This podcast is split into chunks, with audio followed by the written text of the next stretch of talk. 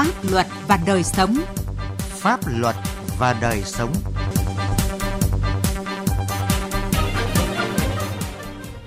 Kính chào quý vị và các bạn. Chương trình Pháp luật và đời sống hôm nay có những nội dung sau. Hà Nam xử lý nghiêm xe quá khổ, quá tải. Bắc Giang tạo chuyển biến mạnh mẽ về trật tự an toàn giao thông. Báo động lừa lao động sang Campuchia làm việc nhẹ lương cao ở tỉnh biên giới Lai Châu. Pháp luật đồng hành.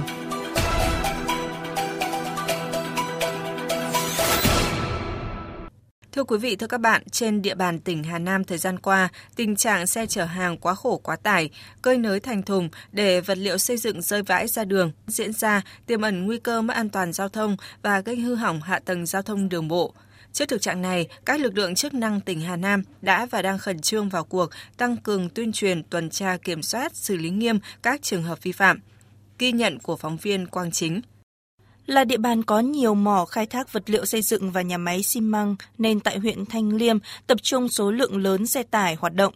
Các phương tiện trọng tải lớn chở hàng quá khổ, quá tải, vượt tốc độ, không che chắn, làm vương vãi đất cát gây ô nhiễm, mất an toàn giao thông, gây bức xúc trong nhân dân. Trước thực tế này, Công an huyện Thanh Liêm đã tổ chức hàng trăm lượt tuyên truyền trên đài truyền thanh huyện, loa phát thanh các xã, thị trấn và tuyên truyền lưu động trên các tuyến giao thông, tổ chức ký cam kết chấp hành nghiêm các quy định về tải trọng phương tiện với các lái xe, chủ phương tiện vận tải trên địa bàn. Ông Đỗ Văn Việt, Phó Giám đốc Công ty Vận tải Quang Phú cho biết, được sự tuyên truyền của Công an huyện Thanh Liêm, 15 phương tiện vận tải của doanh nghiệp đã được tháo dỡ phần thành thùng cơi nới không đúng quy định. Nếu mà chở quá trọng tải, nó sẽ bị rơi vãi và không đảm bảo an toàn về tất cả mọi mặt, phanh cũng không đảm bảo. Nên là đơn vị chúng tôi tháo hết về thùng nguyên bản và giáo dục lái xe là phải thực hiện đúng quy định nhà nước. Để bảo đảm trật tự an toàn giao thông, lực lượng cảnh sát giao thông Công an huyện Thanh Liêm đã siết chặt công tác kiểm tra, kiểm soát tải trọng xe, xử lý nghiêm các vi phạm. Theo Thiếu tá Bùi Văn Đại, đội trưởng đội Cảnh sát Giao thông Công an huyện Thanh Liêm, 6 tháng đầu năm nay, đơn vị đã xử lý gần 120 trường hợp chở hàng quá tải trọng để rơi vãi vật liệu xây dựng ra đường, tước giấy phép lái xe 15 trường hợp. Riêng trong 2 tuần đầu thực hiện cao điểm xử lý vi phạm giao thông từ ngày 20 tháng 6 đến ngày 20 tháng 9 năm 2022, đơn vị đã xử lý 15 trường hợp chở hàng quá tải trọng. Huyện Thanh Liêm là địa bàn có nhiều các cái nhà máy xi măng, có nhiều những công ty khai thác đá đóng trên địa bàn. Thì chúng tôi cũng tập trung vào các cái điểm bốc xếp hàng vận chuyển từ nơi sản xuất ra cái phía ngoài đường. Khi mà ra ngoài mà quá tải là chúng tôi cũng quyết liệt để xử lý các cái trường hợp đó. Những tháng đầu năm nay, dịch bệnh COVID-19 được kiểm soát, hoạt động giao thương kinh tế trở lại bình thường, nên lượng phương tiện vận tải lưu thông trên các tuyến đường ở Hà Nam tăng cao trở lại. Trước thực tế đó, Phòng Cảnh sát Giao thông Công an tỉnh Hà Nam đã tham mưu cho Giám đốc Công an tỉnh, chỉ đạo Công an các huyện, thành phố và lực lượng Cảnh sát Giao thông toàn tỉnh tăng cường tuần tra kiểm soát, xử lý nghiêm các hành vi vi phạm trật tự an toàn giao thông, trong đó chú trọng việc kiểm soát tải trọng xe. Thượng tá Trần Quốc Huy, Phó trưởng phòng Cảnh sát Giao thông Công an tỉnh Hà Nam cho biết, trong 2 tuần đầu thực hiện cao điểm xử lý vi phạm trật tự an toàn giao thông từ ngày 20 tháng 6 đến 20 tháng 9 năm 2022, lực lượng Cảnh sát Giao thông Công an tỉnh Hà Nam đã phát hiện xử lý 123 trường hợp chở hàng quá tải trọng, xử phạt hơn 1 tỷ đồng. Chúng tôi vừa làm công tác tuyên truyền, vừa ký cam kết yêu cầu các cái chủ phương tiện đấy và các lái xe đấy phải tự giác cắt bỏ các cái phần cơi nới thành thùng để trả lại cái nguyên bản của phương tiện. Đồng thời chúng tôi cũng cử cán bộ trinh sát dùng các cái biện pháp nghiệp vụ để mà theo dõi các khung giờ, chủ yếu là tối và đêm để phát hiện các cái đối tượng lẩn trốn cái lực lượng cảnh sát giao thông trên các cái tuyến đường liên huyện, liên xã có cái biểu hiện vận tải xe quá tải, cơi nới kích thước thành thùng xe. Sau đó là tổ chức huy động lực lượng ra để kiểm tra, bắt giữ và xử lý. Quá trình thực hiện kiểm soát xử lý vi phạm về tải trọng xe ở Hà Nam cũng gặp phải những khó khăn nhất định. Theo quy định, ngành giao thông vận tải có trách nhiệm kiểm soát tải trọng phương tiện ngay tại nơi xuất phát hoặc gần khu vực đầu nguồn hàng như kho, cảng, bến bãi. Đây là nhiệm vụ cần được thực hiện thường xuyên, nhưng trên thực tế, lực lượng thanh tra giao thông lại không được kiểm tra các doanh nghiệp đã có trong kế hoạch thanh tra kiểm tra của các sở ngành khác do vi phạm chỉ thị 20 năm 2017 của Thủ tướng Chính phủ.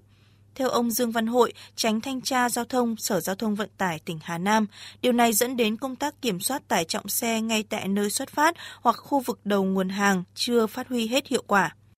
Đối với các doanh nghiệp và các nhà máy, trong cái thời gian vừa qua thì chúng tôi cũng đã tuyên truyền và cũng đã mở đến họp cam kết.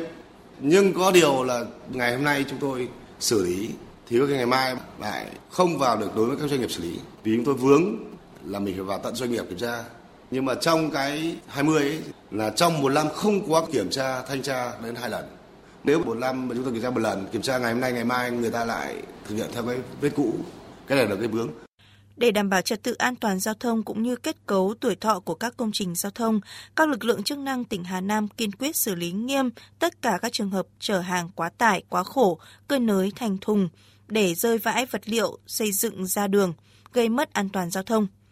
Công an tỉnh Hà Nam khuyến cáo các tổ chức cá nhân tuyệt đối không can thiệp vào việc xử lý vi phạm trong lĩnh vực giao thông đường bộ, đặc biệt là can thiệp vào việc xử lý phương tiện chở hàng quá khổ, quá tải, cơi nới thành thùng xe.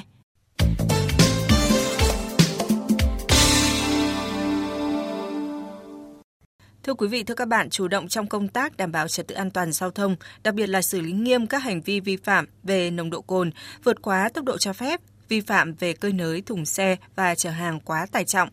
Phòng Cảnh sát Giao thông Công an tỉnh Bắc Giang bước đầu triển khai hiệu quả cao điểm kiểm tra xử lý các hành vi vi phạm trật tự an toàn giao thông trên địa bàn đảm trách.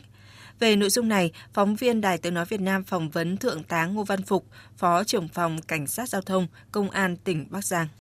Thưa Thượng tá, Phòng Cảnh sát Giao thông Công an tỉnh Bắc Giang đã xây dựng triển khai đợt cao điểm kiểm tra xử lý đối với cả các hành vi vi phạm trật tự an toàn giao thông trên địa bàn tỉnh Bắc Giang như thế nào?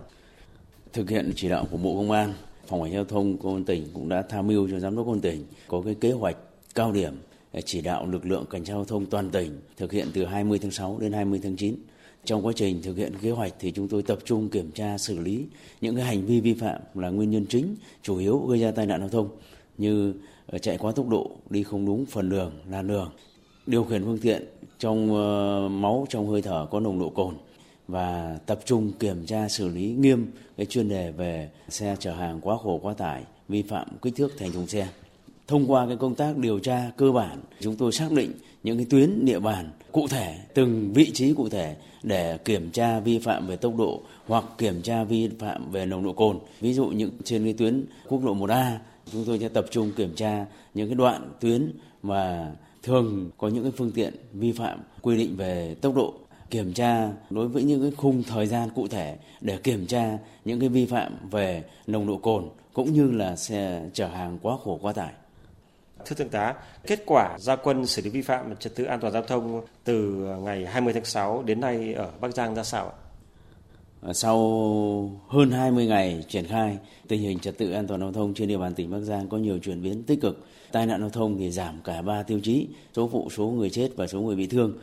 Trong hơn 20 ngày thì chúng tôi đã lập biên bản xử lý 2.285 trường hợp, nộp kho bạc nhà nước hơn 5,6 tỷ đồng, tạm giữ 882 trường hợp phương tiện các loại. Chúng tôi thực hiện quyết liệt, đồng bộ trên tất cả các tuyến địa bàn, đặc biệt là kiểm tra xử lý ngay từ những địa bàn cơ sở và tập trung vào những cái vị trí trọng yếu, phức tạp về trật tự an toàn giao thông. Thì sau hơn 20 ngày triển khai đã phát hiện và xử lý 262 trường hợp xe chở hàng quá khổ quá tải, cơi nới kích thước thành thùng xe, hơn 690 trường hợp vi phạm nồng độ cồn và 457 trường hợp vi phạm quy định về tốc độ. Phát huy những kết quả bước đầu của cái đợt cao điểm xử lý các vi phạm về trật tự an toàn giao thông này, trong thời gian tới thì Phòng Cảnh sát Giao thông Công an tỉnh Bắc Giang sẽ tập trung tăng cường thực hiện những cái giải pháp gì để mà tạo cái sự chuyển biến mạnh mẽ về trật tự an toàn giao thông, ý thức chấp hành pháp luật của người tham gia giao thông, thưa Thượng tá? Trên cơ sở kết quả đã đạt được sau 20 ngày cũng như là tiếp tục thực hiện cái cao điểm với mục tiêu là phấn đấu là kiềm chế và làm giảm tai nạn giao thông, đồng thời là xử lý nghiêm những cái hành vi vi phạm nhằm thiết lập lại trật tự an toàn giao thông, thì trong thời gian tới chúng tôi vẫn tiếp tục triển khai huy động tối đa cái lực lượng phương tiện, tăng cường áp dụng những cái phương tiện thiết bị kỹ thuật, tập trung kiểm tra, phát hiện và xử lý nghiêm những hành vi vi phạm, đặc biệt chú trọng 3 cái chuyên đề trọng tâm, đó là vi phạm về nồng độ cồn, vi phạm về tốc độ, vi phạm về xe chở hàng quá khổ quá tải, cơi nới kích thước thành thùng xe. Đây là một trong những cái chuyên đề mà chúng tôi xác định là tập trung kiểm tra thường xuyên, liên tục, đặc biệt là kiểm tra xử lý ngay từ đầu nguồn đối với những phương tiện chở hàng quá khổ quá tải. Xin cảm ơn Thượng tá.